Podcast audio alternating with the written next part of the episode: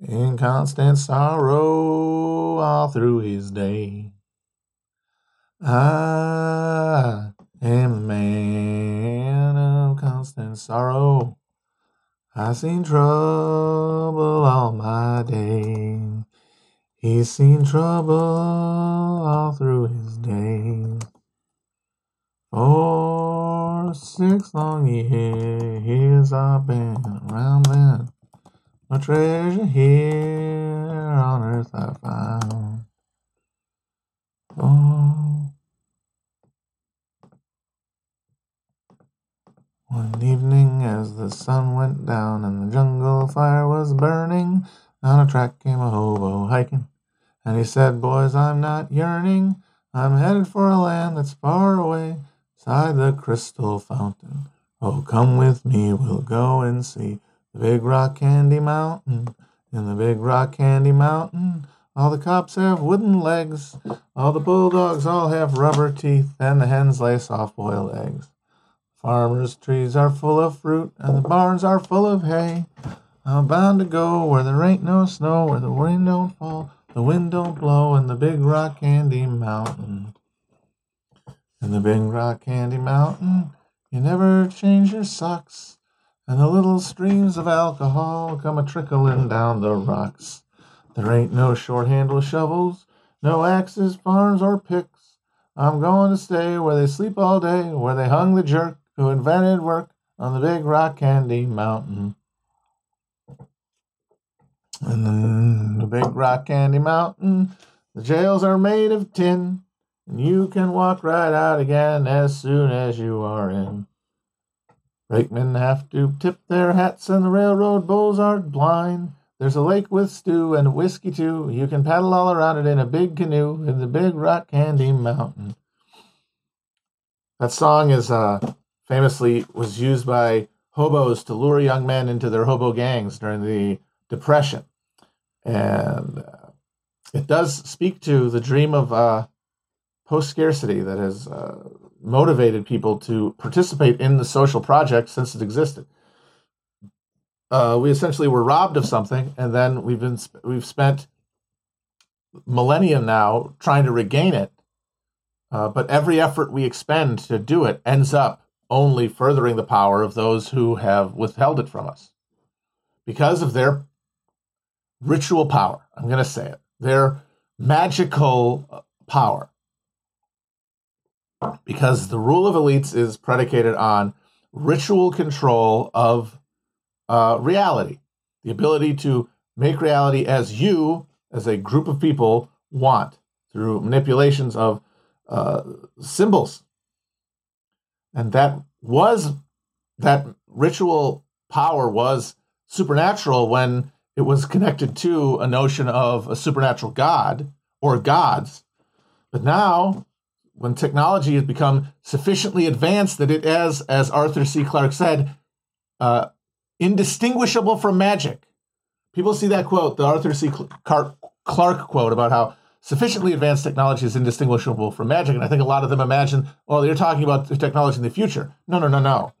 The Industrial Revolution uh, universalized a process where technology is magical, like in the sense of people who would have lived in a social context where magic is real would have seen it as magic. So it takes the place of magic in a society where that desire does not go anywhere. It just gets transformed.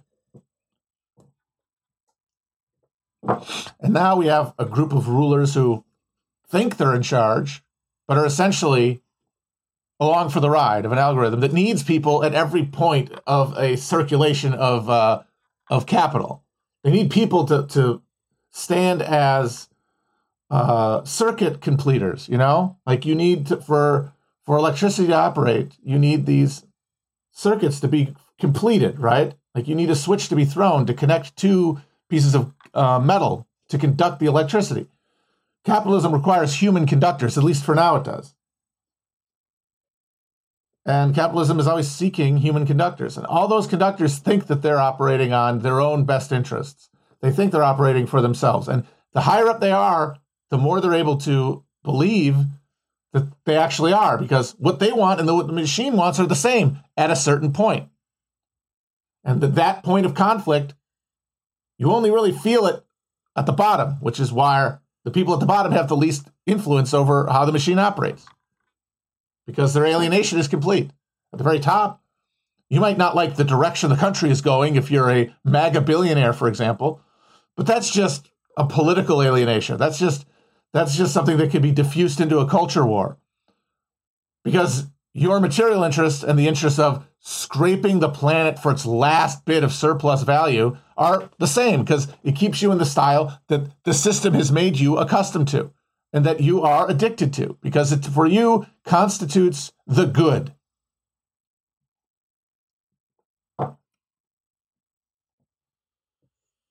So how we get here, this is the whole book. That's the whole reason they say it's not about inequality, whatever, but this is a book about how we get to a system where uh, the symbols of power are not socially defined by a social unit. They are occultly defined by a segment within a greater cultural unit. Because uh, conflict in like systems of thought between cultures is meaningless because eventually they're going to come to fight and one's going to beat the other.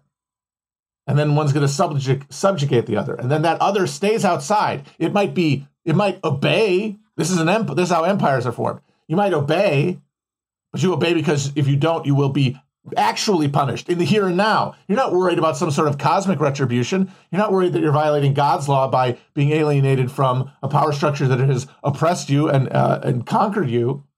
But within a system, there's not that alienation, even among people at the bottom. And, and if it becomes too powerful, if it becomes too much at the bottom, you have class kite, you have um, crisis emerge at the political level. This is why all societies based on classes eventually collapse under their own contradictions because you have this essential alienation between the bottom and the top towards the ritual symbols of the social order, what they mean.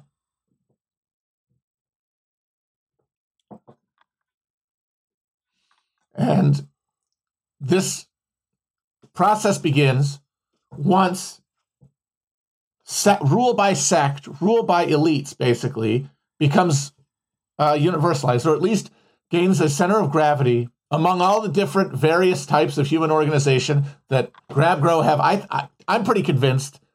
Uh, I don't know anything about anthropology really or archaeology, but they tell a good yarn. And honestly, if the chat knows more, please tell me where they're wrong. Uh, I think that I don't buy their argument that there was not primitive egalitarianism because, by their own admission, they only start talking about human history 30,000 years ago when you have humans arising 200,000 years ago. In that gap, I think there was a social, there was a materially enforced egalitarianism.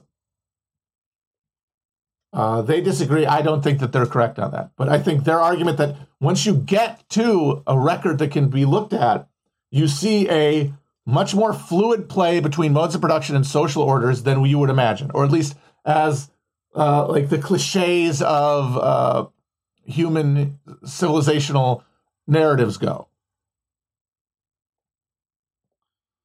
But somewhere along the line, hierarchical social orders that are able to hoard enough surplus and distribute it efficiently enough to build sta- like military forces that are capable of exerting power outside of a social structure and dominating consistently those outside of it and suborning them to their uh, cultural project and therefore uh, sublimating a lot of the intra-class conflict within the social order between commoners and elites.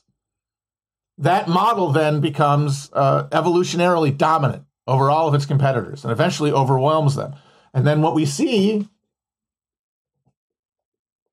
from prehistory to or from uh, like the from antiquity to now throughout the historical era of humanity we see a cycle of modes of production coming into fluorescence uh, reaching a certain extent and then collapsing. At all times the thing pushing them into collapse being class conflict. Now what might lead to crisis is usually ecological a social order that assumes a certain environment fails to have that environment and can't reform because that goes against the interests of those in charge of it and therefore collapses and is replaced by another form uh, of social domination with different uh, uh, uh, different structures created by different modes of production.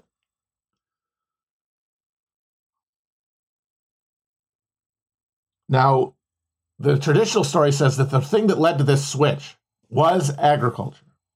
This is a, and this is, I think, a this is what one of those claims that Wayne uh, Grabgrow make, where they say that they're overturning a uh, a commonplace of uh, like uh, this is a commonplace of like folk pop anthropology. Like when people of learning think about deeply, like you know, are are question are, forced to confront questions of like development of of humanity.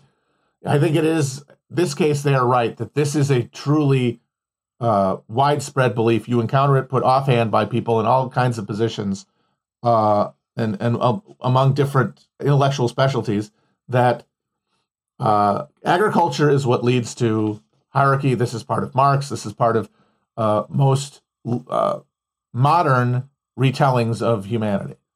Agriculture creates these structures. And this chapter, chapter six, Gardens of Adonis, the revolution that never happened, how Neolithic peoples avoided agriculture, makes an argument that no, there's nothing inevitable about agricultural uh, ways of life leading inexorably to stratified class societies. Because there was a huge chunk of time when humans engaged in agriculture and no hierarchical dominant social structures emerged. Uh, and this is another claim they make where I can't really argue. I, I don't know enough about the, the broad literature to make a definitive uh, judgment of their claim here.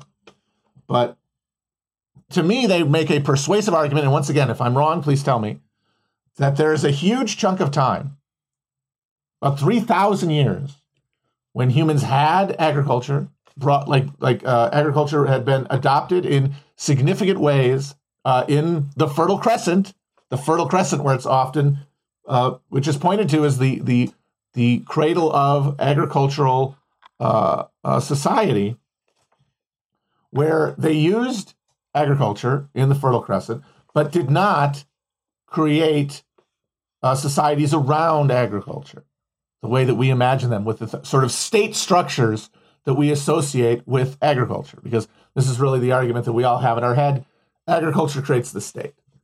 And Grabgrow claims for about 3,000 years you had agriculture with no state. Now, again, tell me if this is correct or not. He's saying we got a, a huge chunk of time where humans in the Fertile Crescent are using uh, are using agricultural techniques to to uh, grow crops. They're domesticating crops, but those crops are not going through the sort of evolutionary uh, adaptation to domestication that you see uh, carried out experimentally and empirically. According to experiments, uh, it should only take about 200 years at most for people who are trying to do stratif- like uh, productive agriculture, trying to apply efficiency to the question of agricultural production, get the most calories out of X amount of land. If they were doing that for 200 years, they would have gotten certain evolutionary uh, changes within the uh, within the grains. Instead, you have a situation where there's 3,000 fucking years where these crops, even though they're being harvested by agriculturalists, they are not being domesticated. As though, and and the grab grow argument is that this was not people being centrifugally pulled towards agriculture. This is people are uh, incorporating agriculture into their life ways uh, and self-consciously refusing to adapt it as the basis for their uh, political economy.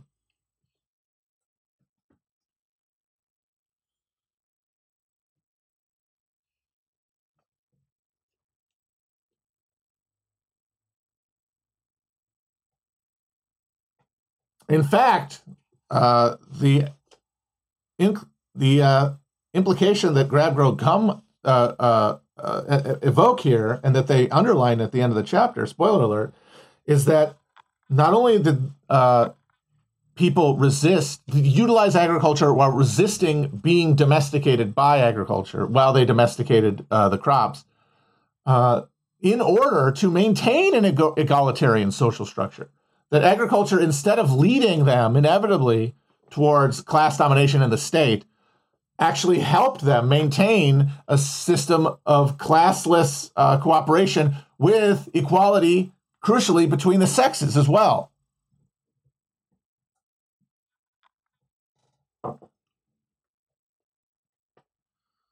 So the big, uh, uh, and I have to say, this has been my favorite chapter so far of the book. Uh, it, it, it, it, doesn't kind of ping pong between different things, which is a little annoying in some of the other chapters.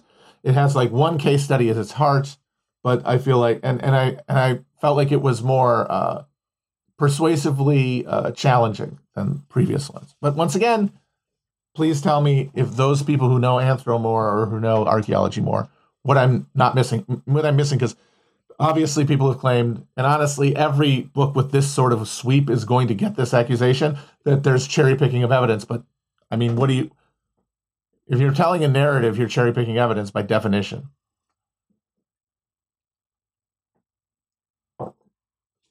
Because there's going to be signal and noise, and you're deciding what's signal and what is noise. And you're doing that through a heuristic that is established politically.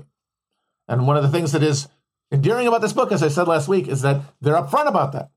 We're replacing one just so story about uh, human uh, social evolution that is wrong and politically uh, dangerous with another just so story of uh, the origins of political of human social life, but and might be wrong, but is politically useful. So what difference does it make? And hey, thumbs up. I, I appreciate that approach so much more than the oh the intellectual dark web tradition that is stultifying and and absolutely the STEM mindset that says that you can genuinely uh, approach questions from a uh, disinterested point. And the thing is, is that if you work in STEM, that isn't true. There are answers to these questions. They're collectively decided upon, though. And the thing that decides them is their practical application. By definition, these soft sciences that make up like our conversation about the world we live in and like understanding the world we live in cannot be tested that way. But you apply the same fantasy of removed uh, disinterest to a physical process to this intellectual one that is by definition politicized. And it makes one of the things that makes conversation impossible and why all most political uh, content is absolutely dead because no one can acknowledge their priors. And of course, they get to feast on the fact that there are a lot of soft headed uh, uh, leftists who have decided that because of that fact, because of like human uh, investment in uh, understanding the world, the, the, lack of a neutral vo- viewpoint, that there's no standards at all for anything, that there's no rigor. And that's not true either. It's just it's degrees. And and and the con and the uh, ideological space is filled by people who are super, super invested in these arguments because they refuse to see that.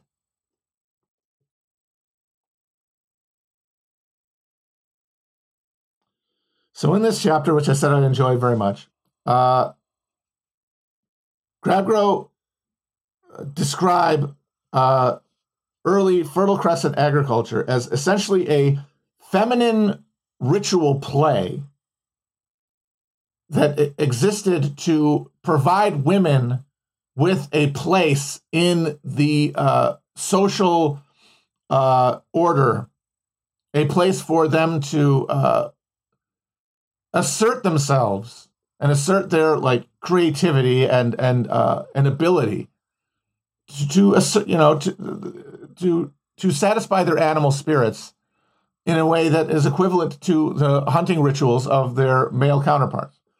Because and and the example that uh, Grabgrow point to is a site in uh, I believe uh, Turkey or uh, the, the, the south or like northeast Syria called Catalhoyuk I'm sure I pronounced this terribly. Should ask Hassan. Catalia Hoyuk.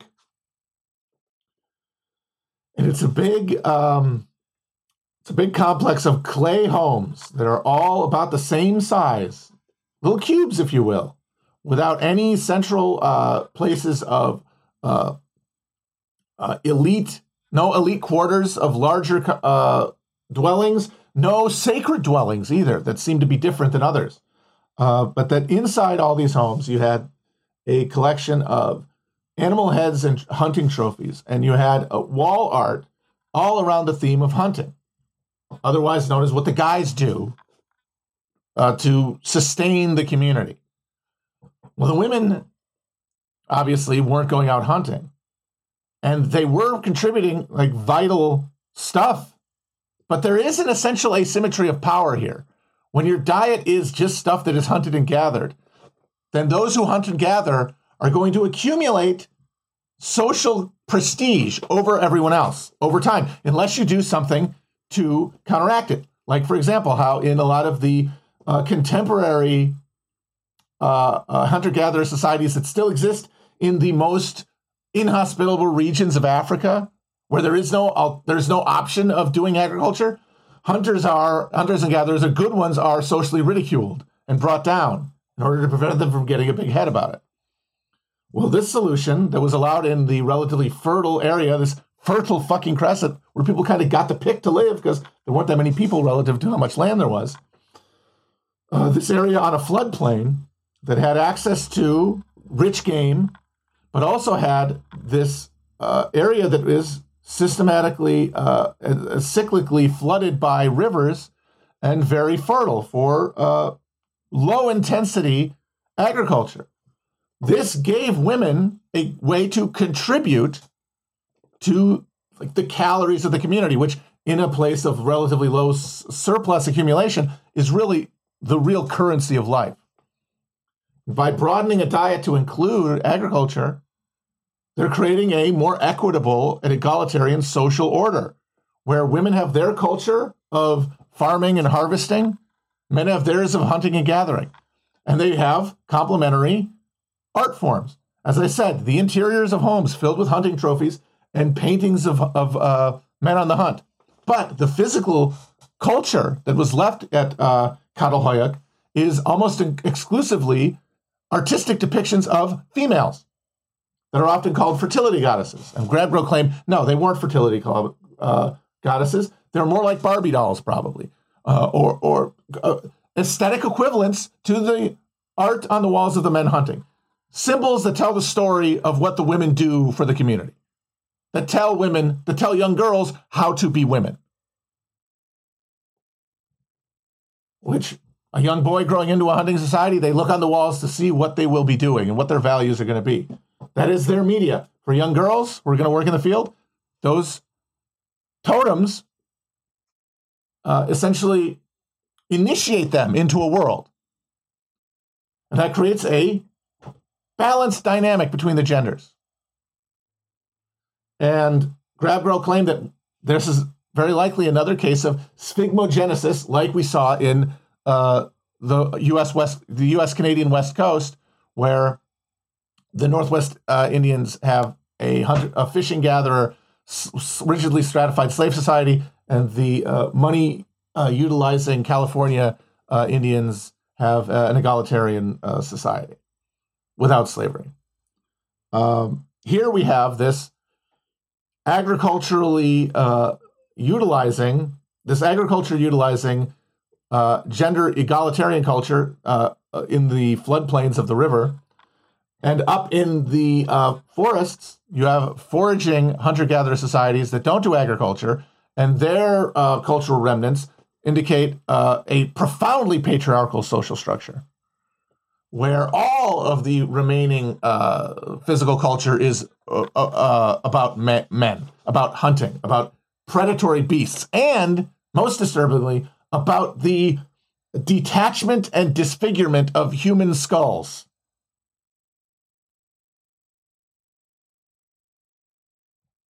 Human skull art. They have a house of skulls. And Grabrow will say that, like, if you follow this cultural, uh, sim- this package of symbols outward in time throughout, like, Western history, you see how the association of noble houses and aristocrats with predatory animals becomes completely embedded over time. And Grab Grow endorse, uh, and so that the, so this is a society that does not have women in the fields, women providing calories. Women has staying home and doing vital domestic work, but not being in charge of who gets their stomach filled. And as a result, their uh, public, their uh, their cultural symbol symbolic package is patriarchal.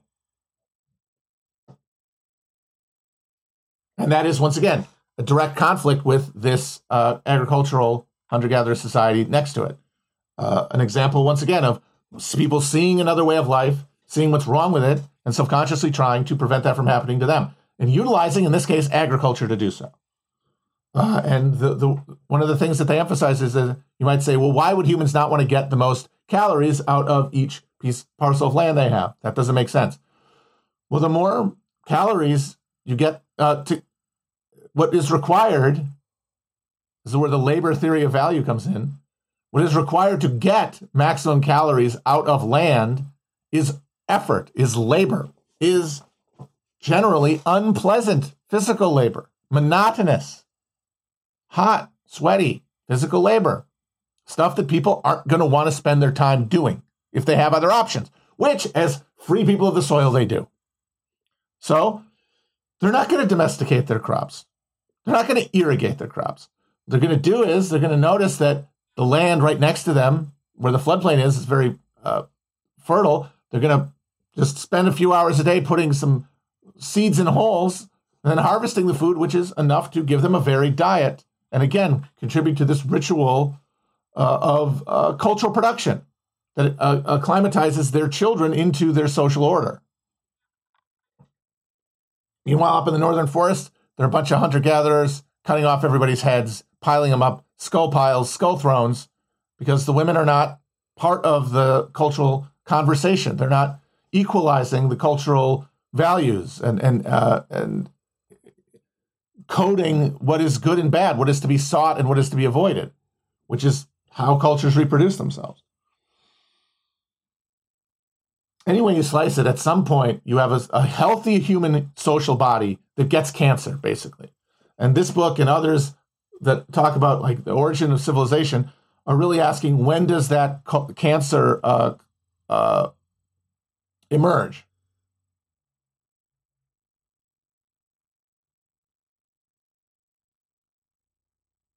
When do you get? When does it? When does it hit you? You know, like and and I think no matter who you look at, it is uh, whose whose argument about it you you want to believe, and Grabgrow have convinced me of this at least.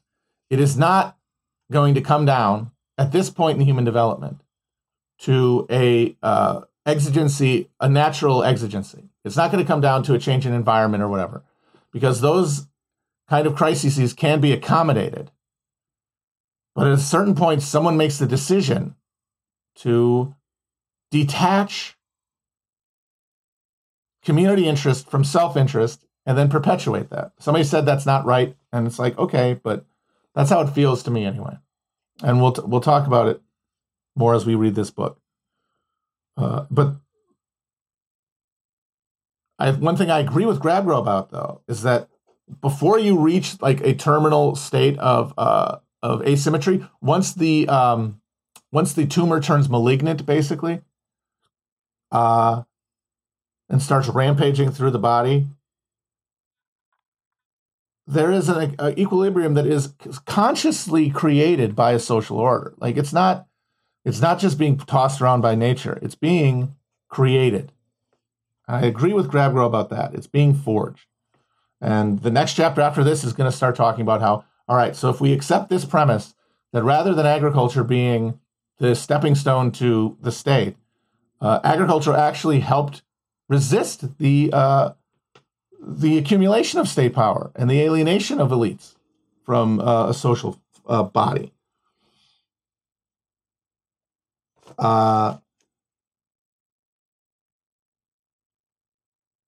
So if that's the case, and the agriculture isn't what did it, then what did it? And they don't talk about that in this chapter. That's going to be next chapter. I'm very much looking forward to it.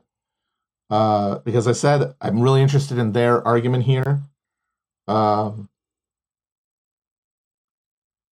they basically endorse in broad strokes the argument of this uh, this anthropologist named Marija Gimbutas, who apparently was a laughing stock for many years, but who argued that there was a Neolithic culture of like uh, pastoralism and uh, or or like low level agriculture uh, that was essentially dominated and overthrown by uh, steppe hunter gatherer societies, patriarchal, patriarchically organized. Uh, and they claim that at least in the evidence from this part of uh, you know the Fertile Crescent, that you see the emergence of the archetypes that she broadly s- sketched. So we'll see more about where they locate the uh, the turn. And I gotta say, if they're, I think they're leading up to the argument that it's about it's about ritual, it's about the sacred, and I, I agree with them on that. So at the same time, though, I know that there are fundamental like viewpoint uh, incongruities between Grab Grow and I that I can see sort of in the chinks of some of these arguments, and I can see kind of peeking through stuff that I otherwise totally be- agree with. And in this chapter, another reason is one of my favorites. I got uh, the first real, like, solid glimpse into the center of the reactor, basically. Like how I realized, oh, I see where I am different than him. I see why, even though I think he's him and I mean, I don't know Grabgrow as well, but even though I think he's a brilliant theorist and, and thinker who was able to do the kind of like large scale uh, synthesizing uh, and production of narrative that I love more than anything, and I I respond to the most, and that I seek to do myself, and that I really feel like I'm trying to kind of do with these vlogs, uh, but who I think fundamentally has uh, has a different metaphysical metaphysics of of uh, like human social uh, activity, and reading the first 200 pages of this, it would sort of you know get under my boot heel a little bit, and there'd be a little Princess of the Pea. There'd be a couple of like claims that would kind of rankle me a little bit, but there's nothing that stood out as like emblemizing a real deep splinter. And uh, finally, in this chapter, one emerged, and I want to see if I can find it. It's when he's talking about uh, the way that we think of agriculture as like the materialist original sin. Like if we reject the idea of uh, Christian original sin, that we are fallen, that we need a state to deal with our fallen selves and our inability to live as brothers. Um, but we still need to maintain the belief that humans are, in that sense, irredeemable. Uh, we create a materialist, a materialist uh, uh, theology, basically, that says we we uh, have been worshiping the god of uh, agriculture, and and and capitalism now is just the evolution, the uh, industrial uh, version of that. That like produ- producing calories, producing surplus, which is what uh, domesticated agriculture is, uh, has taken us over, and so the bite of the apple becomes the planting of the grain and so there is this other pop notion that Grabgrow uh, evoked that we didn't domesticate grain, grain domesticated us. That grain went from being a marginal uh, weed and or grass rather uh, into this thing that covers the planet by instrumentalizing humans to its reproduction. But uh, Grabgrow have a whole thing here where they uh, reject that, and I'm annoyingly having a hard time finding it. I hate going through the book. I should have I should have tagged this earlier. I'm an idiot. I'm sorry, guys. All right, I gotta go through this stupid thing.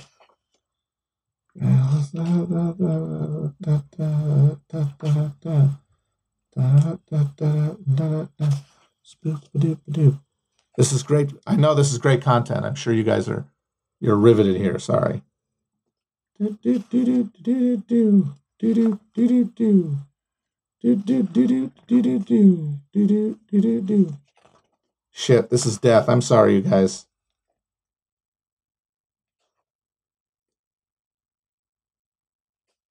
God damn it. Anybody know the like page I'm talking about? Fuck. Oh yeah, man, I think I found it. Damn it. Oh, here we go. Ah, here we go. Rejecting a Garden of Eden type narrative of the origins of farming also means rejecting, or at least questioning, the gendered assumptions lurking behind that narrative. Apart from being a story about the loss of primordial innocence, the book of Genesis is also one of one of history's most enduring charters for the hatred of women, rivaled only in the Western tradition by the prejudices of Greek authors like Hesiod, or for that matter, Plato. Uh, book of Genesis, you're canceled. Hesiod, canceled. Plato, guess what? Mega canceled. It is Eve, after all, who proves, too weak to resist the exhortations of the crafty serpent and is first to bite the forbidden fruit because she is the one who desires knowledge and wisdom.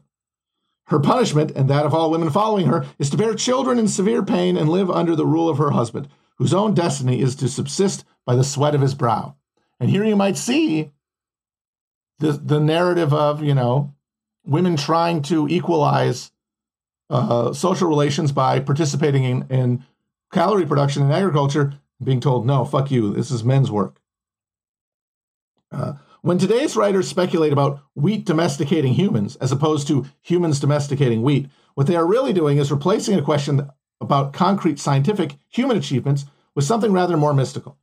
In this view, we're not asking questions about who might actually have been doing all the intellectual and practical work of manipulating wild plants exploring their properties in different soils and water regimes, experimenting with harvesting techniques, accumulating observ- observations about the effects that all those that are uh, accumulating observations about the effects these all have on growth, reproduction, and nutrition, debating the social implications. Instead, we find ourselves waxing lyrical about the temptations of forbidden fruit and musing on the unforeseen consequences of adopting a technology, agriculture, that Jared Diamond has characterized, again with biblical overtones, as the worst mistake in the history of the human race.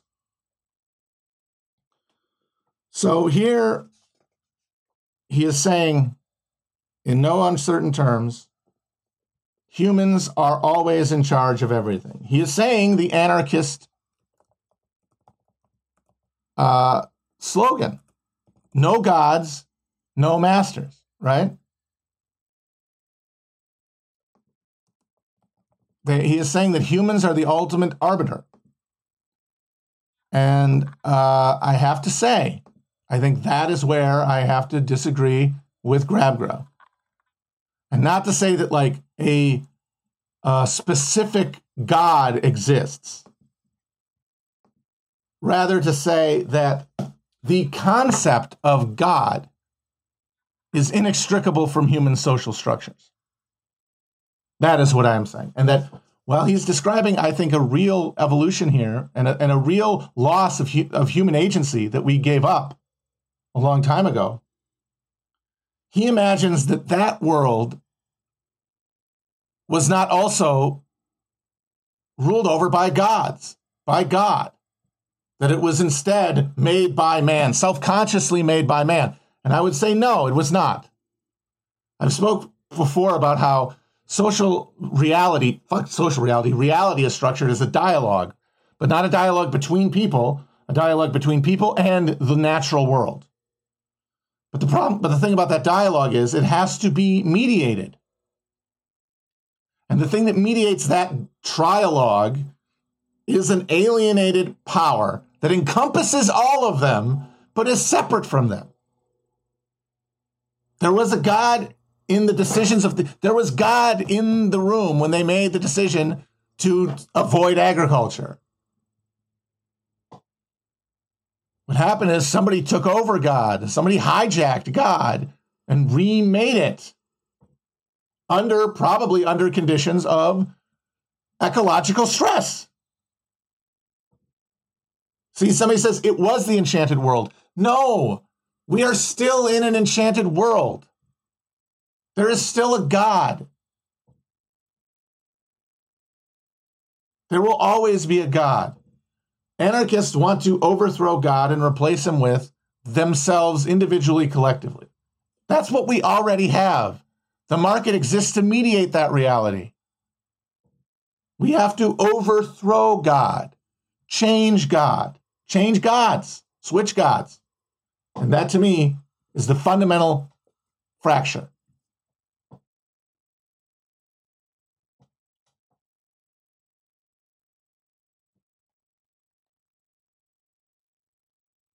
Because anarchists think you can just change people's behavior and that they'll just change everything. No, people's behavior will change because their understandings of what to pursue change, understandings of what good and bad are. And those all are always tacking off of a concept of God.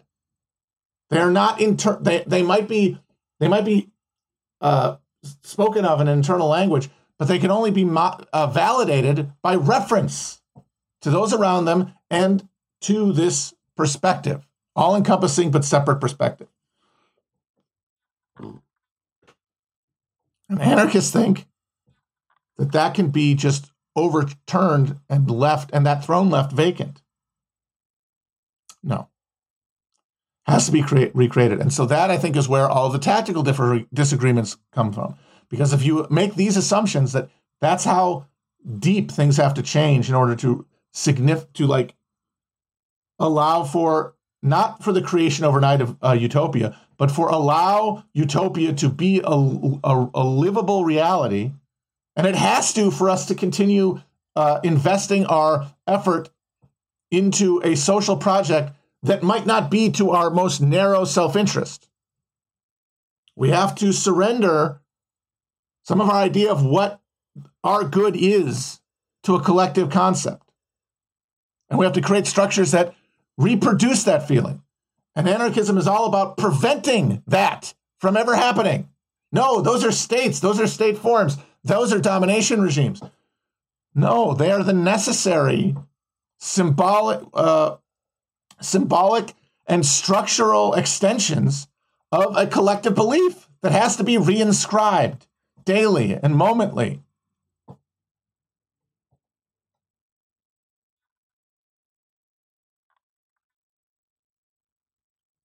Somebody says, was anarchism a psyop? Anarchism doesn't have to be a psyop because it's deep, it's it already accepts capitalism's premise, which is that there is no God and that you're God.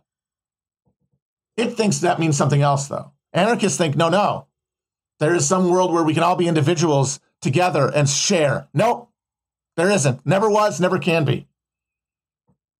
You can get together, you can get together and live and share and create a utopian horizon, like a project, but it will be under the auspices of some sort of transcendent power concept that is collectively believed in. Sorry, not negotiable.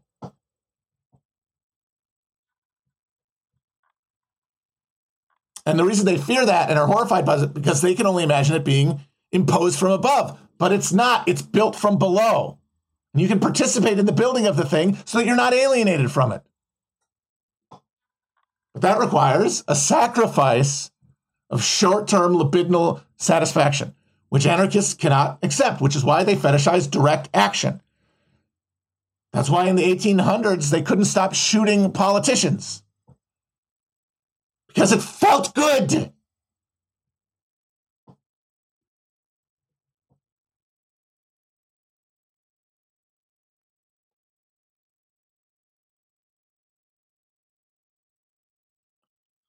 They do like black bloc stuff because it feels good.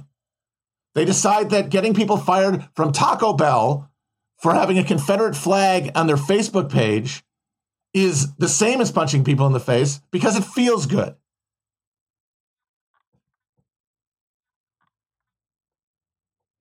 That is why they don't need to be psyops. Their interests below what their political concepts are are aligned with capitalism which is based on short term pleasure seeking. Yes, anarchism, the dream these people have, is a reality, but not for us. It is a reality beyond our social frontier that will exist after a process, a social process that will extend far beyond our deaths. We're all Moses, man.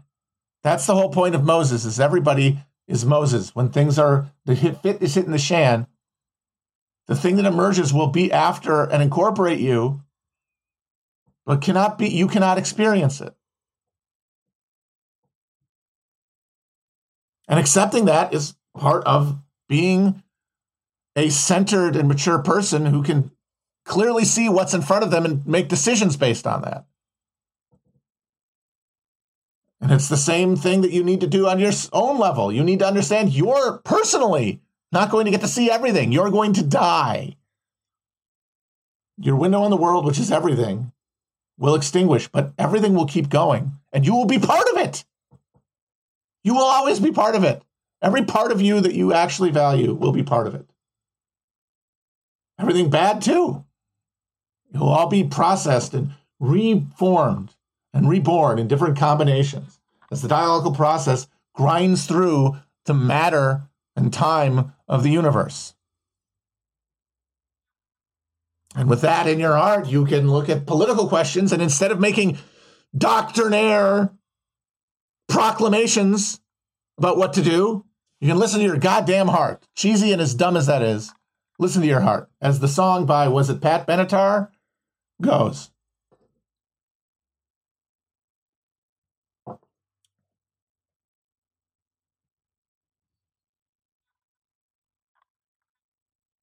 So yeah, anarchisms anarchists are incredible are well-meaning. Everybody's uh, sincere.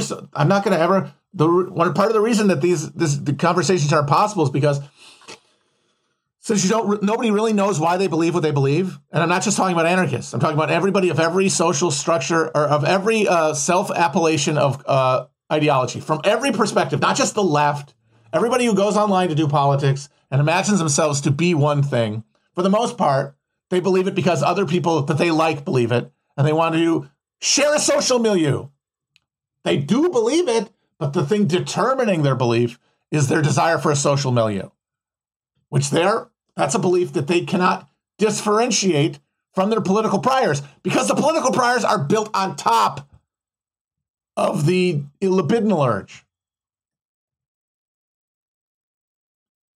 And so when they argue, nobody can actually keep arguing. And the reason everyone decided very quickly after like politics became identity and like, especially right after Trump, and like it, be, it got this extra um, ability to invest in it because more people are online and also uh, a, a, greater con- a, a, greater degree of urgency because of Trump's like grotesque figure. People got really hated and decided to argue all the time about what like the right path forward for was and what the right beliefs are. But all the same time, they're also sorting themselves into social social groups. I was too. Everybody was. And their arguments are invective and accusations of bad faith because that's the only accusation that can have like actual effect. You're going to argue forever because nobody knows why you believe anything, and you will just eventually get bored with it and decide that you don't actually believe what you're claiming you believe. So I don't have to argue on those principles anymore.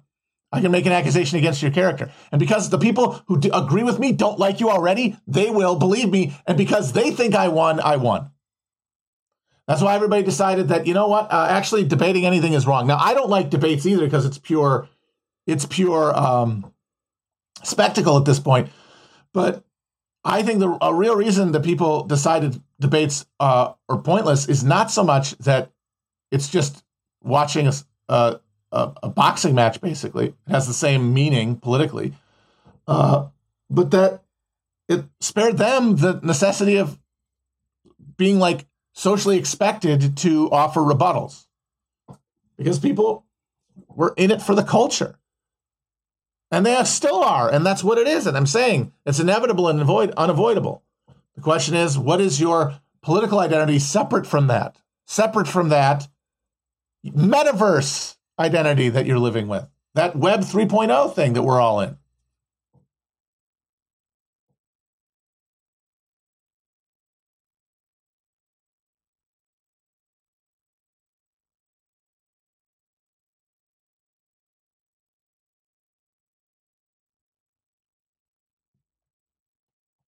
Because that's the thing, like, yeah, it's pointless to debate people online because people will only people already have their side picked. So it doesn't matter. Nothing will be persuade. No one will be persuaded. And people say, like, what about a third party observer? And the thing is, nobody observes this shit at this point until they're wanting to be entertained by it. And they have to be entertained by it by having a rooting interest. Like the time when people were sorting is over. The, the, the sides are picked now.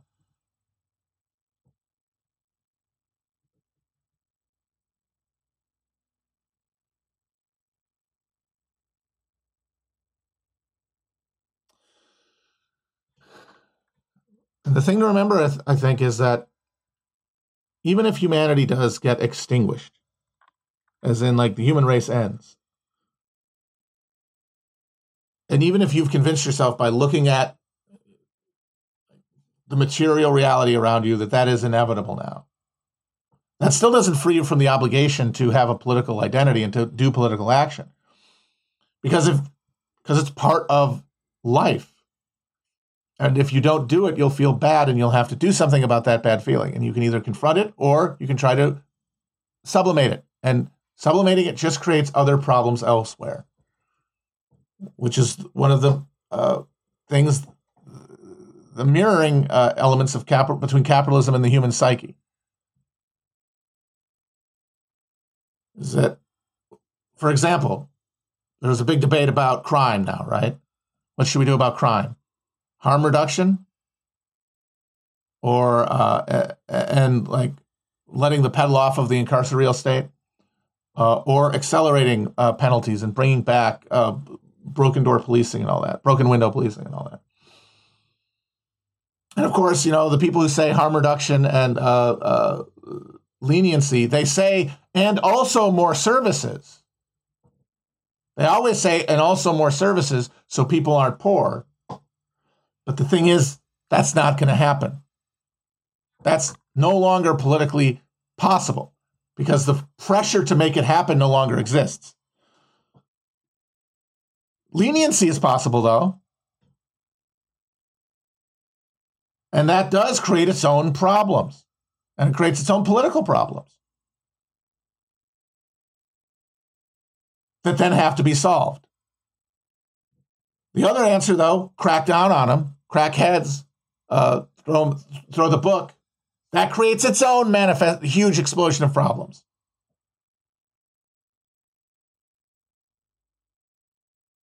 And those are both things that the state can do. They can choose one of those two paths. But anything else is not going to happen. Any other, any real attack of the root of the problem can't occur. And so whether you're on one side or the other, you're participating in politics and thinking you're doing the best thing, but actually only multiplying problems that then require their own solutions that then have problems multiply on them. Just as an individual who refuses to confront their the source of their discomforts, their source of their pain, and attempts to ignore it, only does things that are, in an objective sense, bad for them.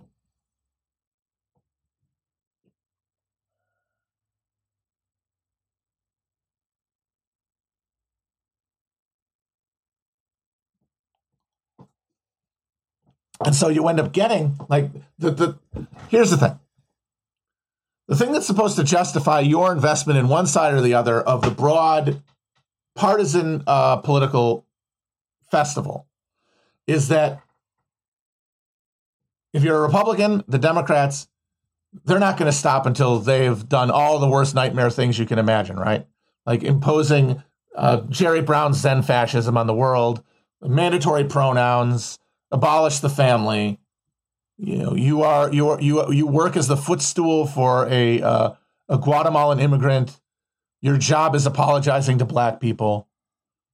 They believe that that is the end goal of uh, of, of liberalism. And of course, if you're a Democrat, you can look at Republicans and say, oh, MAGA hell is their end goal. They're going to have us all. Uh, they're going to be doing gas chambers for minorities, and they're going to be enforcing uh, Handmaid's Tale uh, among those who are considered, you know, racially worthy. And the thing is, is that if you had a situation of like end stage capital crisis where you know all of the all of the meat has left the bone and it's just the pure skeleton of co- coercion it would probably look like one of those other things if they were able to accumulate indefinitely like towards a point if they, they took power and held it and continued but that's not what we get in this country we get turnismo tur- uh, drill turning the dial, uh, the racism dial back and forth and looking at the audience. Abortions for some, miniature, Amer- miniature American flags for others. We have a seaside of power, or rather, I'm sorry, a, uh, a tidal gravity within uh, power that filters a really post political, apolitical process of immiseration through a, a cultural filter, a narrative that tries to explain to you why this is happening. And it gives you a, a menagerie of good and bad guys, up from the highest levels of power to fellow posters and neighbors. And then you interact with that world instead of the thing that's right in front of you. Meanwhile, by going back and forth by letting uh, the heat go down so that you don't totally alienate one side or the other from the common project of being American citizens. If you keep them on the hook, you, things will continue to intensifyly get worse while in the middle people are uh, still on board enough that the lights stay on. And those who aren't on board, they kill themselves through deaths of despair and overdoses. Uh, they fall through the cracks, or they rise up and get swatted down. And that's why I think that if humanity does survive, it will be outside the wire. And we can all ask ourselves, where do we want to be relative to the wire? Where where can we keep our souls relative to the wire? I think most Americans, I know I will admit this, feel comfortable at the end of the day on this side of the wire, given where the wire is now, how far away it is, how little engagement I have on a day to day basis with the consequences of it. And the thing is, there's nothing, there's no reason for me to hit myself with a fucking uh, birch branch because of that or wear a hair shirt. It's the world we live in, it's the context we are fixed within. But things are going to change with time and you have to keep asking yourself that question. That's that's where it comes down to is that the moral obligation is to continue asking yourself where your line is. And what culture war politics does is allow you to extend the line indefinitely. Gives you a frontier to imagine to justify your continued uh, uh, allegiance to the state. And one of the things that really does and i think honestly underli- undermines a lot of this is that since so much of our reality is mediated, it's almost impossible for us to engage in public thought about what actually needs to be done legally. Like we have freedom of speech, but at the end of the day, thanks to privatized realms of power, if we wanted to talk about what realistically we should do politically. If we wanted to feel, and this is the important if, if we wanted to feel like our political actions would have consequences, meaningful consequences, we wouldn't talk about them publicly because they would get us in trouble. And if you see some people on public forums talking about stuff that is illegal and dangerous, it's probably because they're too fucking stupid to know what they're doing, and they're operating off of that that uh, propaganda of the deed boner, that fucking uh, that aggro orgone erection. Just like yes, fuck it. Of course, most of them are just going to post about it anyway. They're not even going to do anything. But even the transgressive power of posting like that is going to get them, keep them hard. Or they're literally cops and being paid to do it.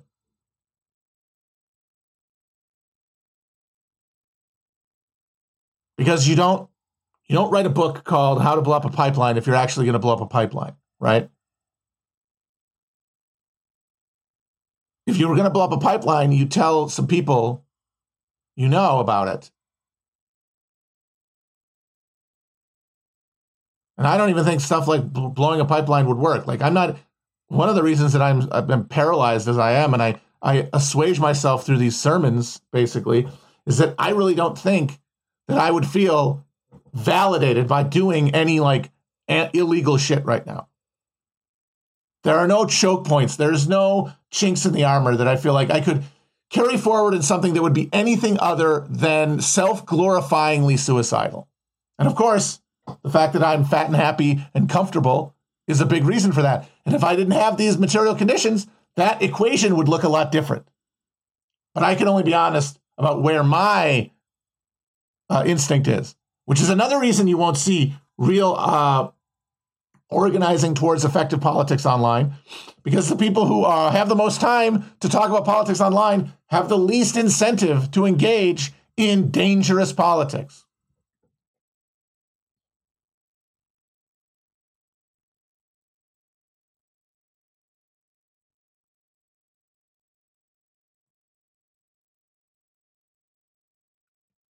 Wait a minute. Somebody says you know how to blow up a pipeline. Does that book actually like tell you how to do it though, or is like why you should hypothetically? I don't know. I haven't read it.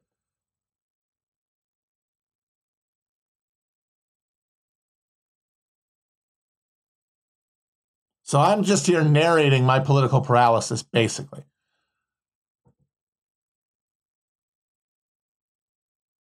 I think that's what we're all doing to some degree, some degree or another.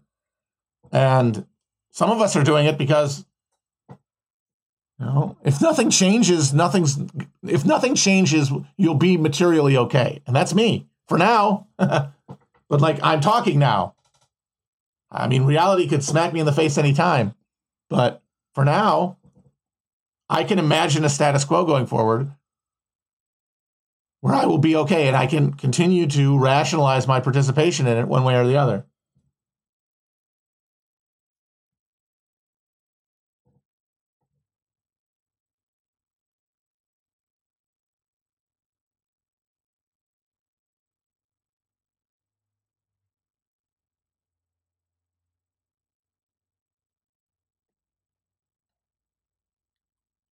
And at the end of the day, I do feel like hey, if I'm going to have a job, this one's feels good to do. Like it feels good to do it. Like obviously, it's it's nice to be able to to to live comfortably at a time when most people increasingly can't. But I do generally feel I don't feel that guilty about doing it, and I actually enjoy it. Like it, this time I spend doing it allows me to uh, feel what they said in the Chariots of Fire, uh, God's pleasure.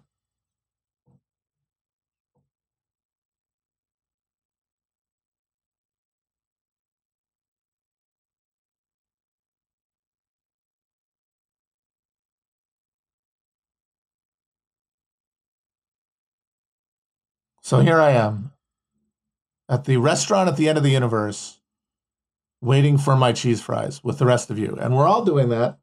And to some lesser degree, all of us here and otherwise are acting every day. And those actions are gonna are gonna be directed by conditions and then our instantaneous understanding of those conditions when they arise, our level of perception. And that is going to be up to all of us to home. That's all self, very self uh, exculpatory, but at the end of the day, I believe God exists. So I, at a certain point, I lay down my my burden, and that's all. As a as a isolated uh, soy soy faced uh, bug man, uh, that's as good as I can hope for right now. But you have to accept that you're on a journey, and as I said, even if human race is wiped out, life will never end. And that's us. So even if it's all going to go away, what are you going to do with the time you have? And feeling like you're helping people is part of that. Feeling like you're expressing love that the universe feels for you and that you have to reciprocate if you're to feel any sense of uh, of serenity, calm, uh, centeredness in this tempest that surrounds us. God is a cope. Duh, you fucking. God is a cope. The universe is fucking cope, man. What are you talking about? Cope is God.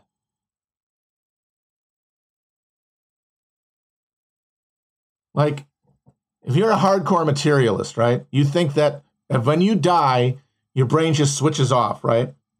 There's nothing after it. There's no uh, seraphim. There's nothing. It's just a cold mechanical process, right?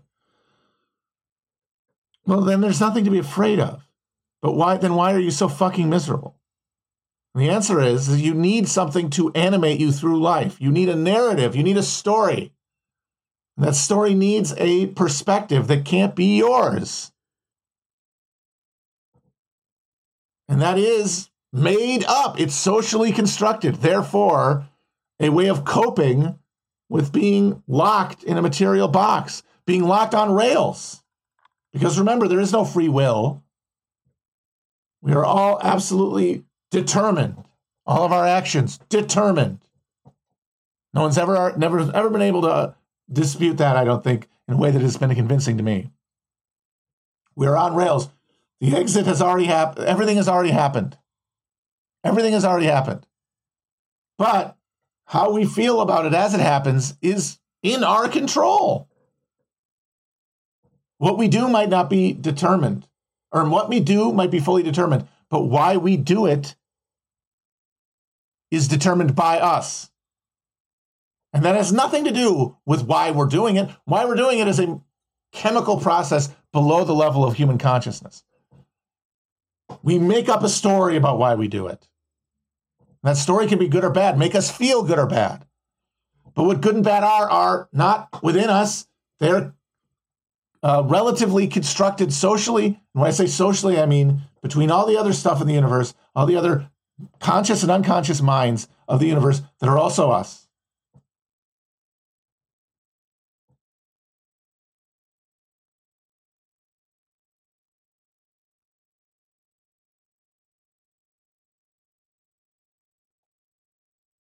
So guess what? Even if you accept this is all just a material and the world's ending, you still have to cope with that. Okay, you're gonna be, you're gonna uh, you're gonna die, right? And you believe that that is just the end, turning off turning off a light, end of Sopranos. Which one of the reasons that's one of the best endings ever is because it's one of the only modern uh, like psychological portraits that actually is able to embody the real anxiety of modern life, modern spiritual life, where there is no God, there is no supernatural, there is only like electrical impulses.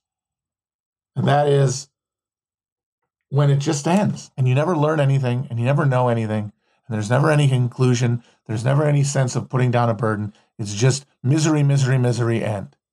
And you never get, and of course, the end itself won't hurt, but thinking about it will hurt and it'll hurt more and more the longer you accumulate wrongs. You accumulate injuries to the self, spiritually and physically. And then it just ends. And that's why everyone watching that movie and just being horrified by that suspension and that lack of resolution. That's hell. Congratulations. Jake, David Chase actually built modern, secular, Western hell for you to live in which is just the fear of the thing happening. All right. How are you? You're not going to cope with that? You're going to cope with it one way or another. Even if you use science to like understand it, well, uh, well, logically, that means that uh, there won't be any fear, so there's nothing to be afraid of. That's a, that's a fucking prayer, bro. That's cope, dude. And you can't say, yeah, but this is reality I'm confronting. You don't fucking know shit, dude. As if cause and effect don't break down at the fucking quantum level.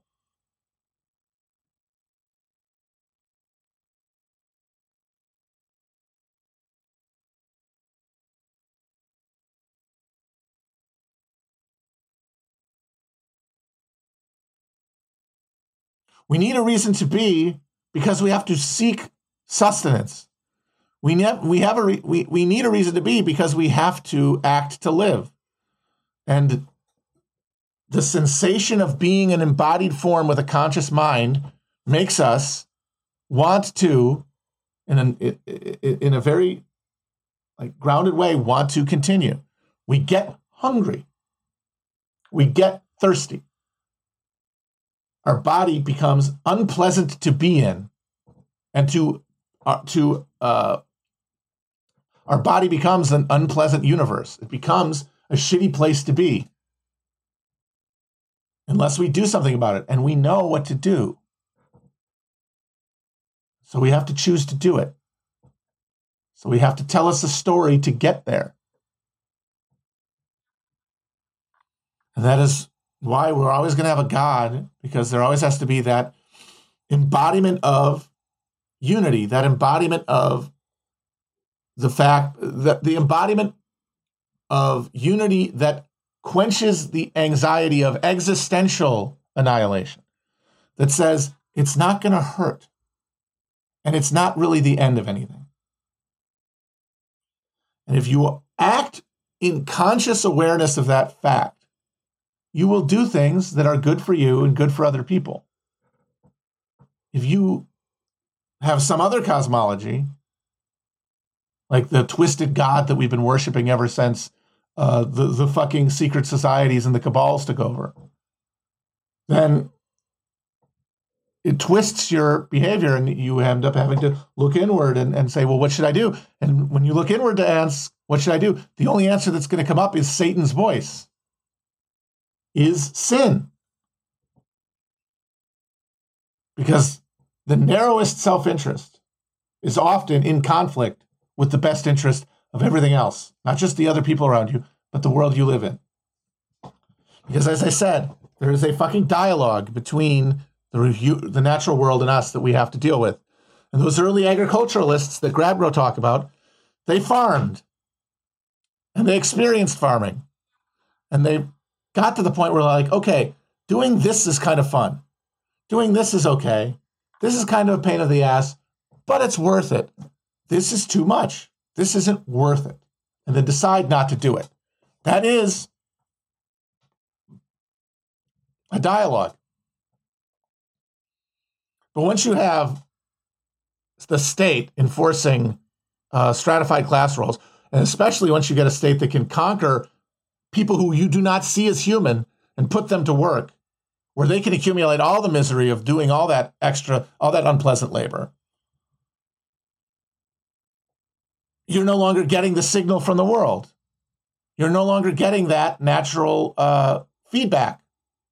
It's all getting absorbed at this by by the base by people who can't communicate to the top.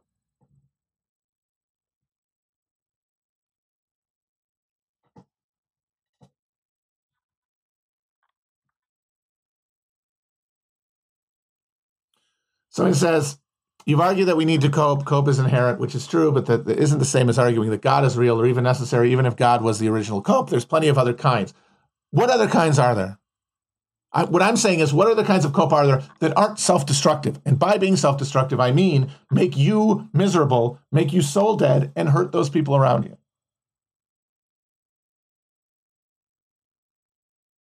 I would like the person who said other kinds to answer that.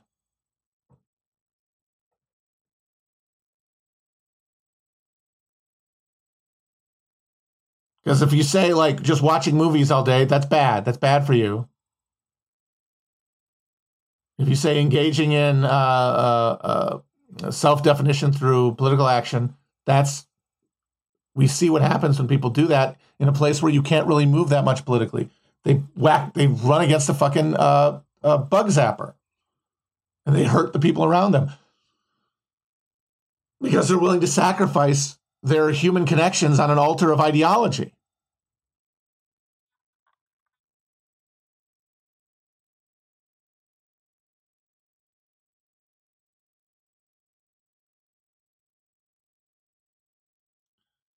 Like even Epicureanism premises itself on a serenity that comes from an awareness of harmony. that says that if you aren't seeking release from the awareness of mortality and what it means, then you can pursue a life of pleasure where the pleasures you pursue are moderate, are fleshly, but not overwhelmingly, alienatingly, unbalancedly, asymmetrically fleshly.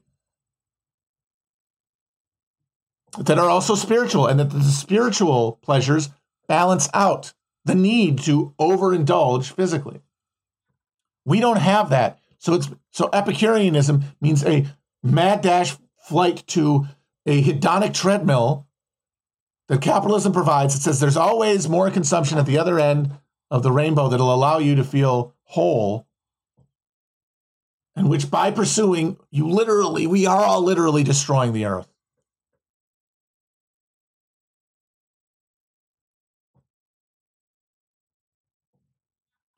Death means nothing to us, is what Epicurus said, and that's correct. Someone who lives willing to die at any moment will behave accordingly. Now, yeah, some of those people are going to kill themselves or commit mass violent acts, but that's because they're traumatized into that. If you seek that state consciously, not be driven there by the misery of the life you live with, where annihilation is preferable to continuation of life, where you reckon with that, that spiritual void and try to try to proactively deal with it, then living a life with the conscious thought that death is meaningless will allow you to be the the best version of yourself. And that is why, as I said, Sopranos ending is one of the most perfect pieces of art of the of the popular era. It's because it shows you hell under conditions of, uh, of pure materialism. Because remember, this is a happy ending in many respects for Tony. He doesn't feel any other pain. He doesn't have to go to hell and get stabbed for murdering all these people. Like that's not there. But what is there is, is that he just has to is that you, not he, because remember he's just he's not real. You get to imagine you that happening to you and imagining that point afterwards. And of course, you won't be experiencing it, but until you do, you can imagine it. And you're agonized and tortured by that thought. That's what's so interesting about Uncut Gems, because Uncut Gems is like a Kabbalistic version of that, where Howard Ratner is presented as essentially a mystic. Like he's a Kabbalist. He has determined subconsciously how to escape human, escape his life uh, at its maximal point, how to live the material existence that he lives uh, in, a, in, a, in, a, in a way of maximal pleasure, maximal satisfaction. And what that means is pursuing this uh, this jackpot, right? Not with the goal of getting it, but of getting it, winning, and then getting killed. Because remember, this movie starts with him getting a colonoscopy. And about a third of the way through, he gets the call, no polyps. But of course, he knows he's going to get them eventually. Runs in my family. A guy who, for whom life can only be uh, enjoyed in the most material way. How the hell is he going to be able to handle being in a fucking hospital bedroom, confronting death? pursue through the manipulation of numbers uh, an encounter with the divine, which is achieving the rapture that his gambling addiction has been all about, and then immediately dying. Boom, done. Seeing the light, ending it. That he is a fucking kabbalist. He is a mystic.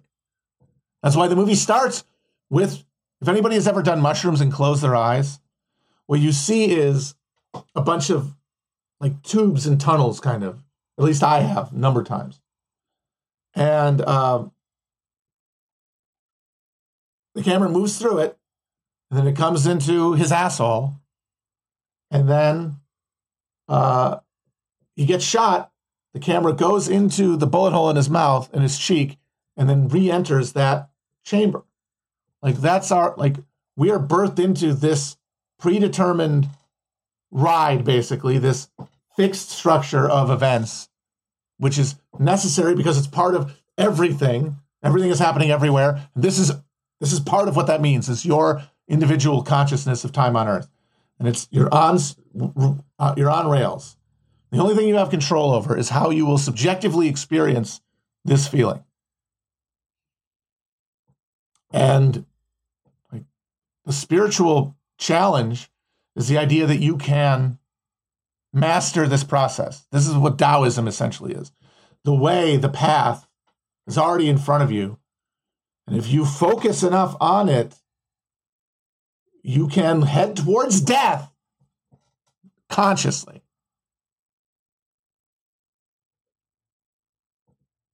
So that when you get the Tony Soprano moment, you're not, lights aren't turning off, they're turning on. You're not coming to the end destroyed by a consequence of your actions.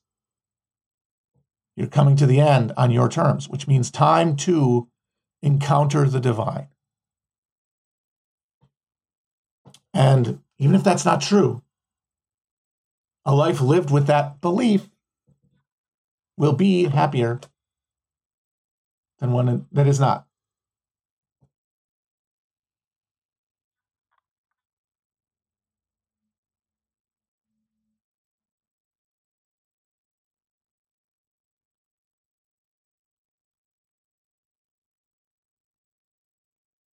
And somebody says rejecting God doesn't mean just sitting and washing material filth and watching Disney movies until you die. I guess this is where we get to the Wittgenstein point. This is where we get to the the the, the incommensurability here, because at a certain point, all real disputes are mistranslations and misunderstandings. Because I don't think that's true. But what God is, what I mean by that, is probably not what you do. It has different categories, or it has different structure. Like when I God in my head, the cube that I'm rotating when thinking about the concept is not the same shape as your cube, as your God cube. And that means we're not going to be able to talk about it. And that which we cannot speak of, we must pass over in silence. That seems like a very good place to end it.